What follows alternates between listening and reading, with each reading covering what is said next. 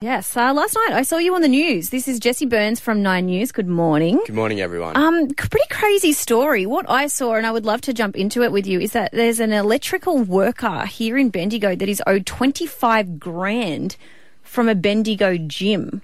yes. Please explain. was that there's a range of issues going on with this gym that we've sort of been investigating over the last six months or so. Wow. wow. And yesterday we uh, we sort of uncovered all of it, but at, the mo- at the moment it's all just claims against the gym. Nothing's Okay, been so it's proven. just accusations at this point. Accusations. But so let let's. I'll be the adult for a minute. Let's not name the gym.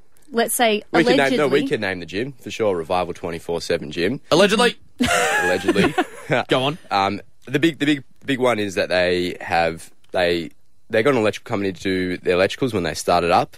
Um, that job was worth thirty dollars. They allegedly paid five thousand dollars up front as a deposit, but the rest was never seen. Okay. Right. Now, I saw while you were, that's horrible for that bloke who's 25 grand out of pocket, that business. Uh, I also saw that they were, they were claiming that the gym was doing some things when they weren't. So also their, their customers might be out of pocket as well. Yeah, so I mean, I started this like this this uh, story with the with the electrical company, and then as I kept on investigating, it just kept on getting. It seemed like it just worse and worse and worse. So the first thing was promises that were never fulfilled, be that uh, classes, PTs. Uh, they they wanted to establish a women's gym inside, but that never happened. So a lot of people signing up because they, you know, they have all these promises being promised to them, obviously, um, but that was never fulfilled. So that's sort of a breach of trust and perhaps a breach of contract. But then, as I ke- uh, kept on speaking to other members, um, they they would pay a debit fee fortnightly, which was something like twenty dollars a week, but then they were noticing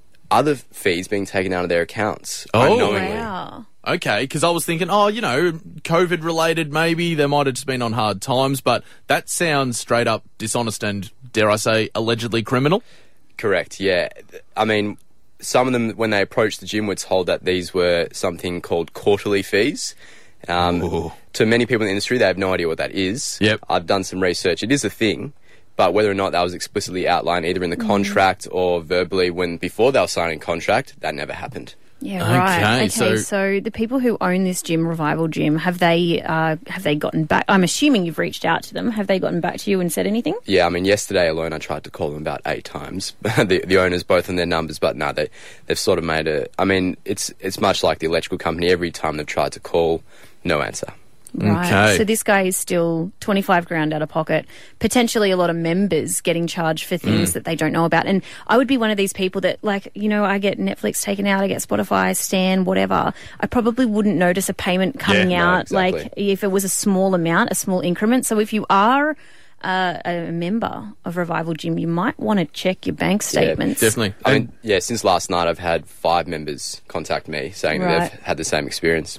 Okay, so w- where does it go from here? Is this a criminal thing or like what happens? Um, so we're working with debt collectors to try and get the money Mm-hmm. back It's just for the, elect- the electrical company for now, and then we'll see what we can do after that. Okay. Oh God! Good on you for doing the digging and the heavy lifting for these members too. This Great is- investigative journalism. Jesse Burns, Nine News. Thank you for your time. Good morning.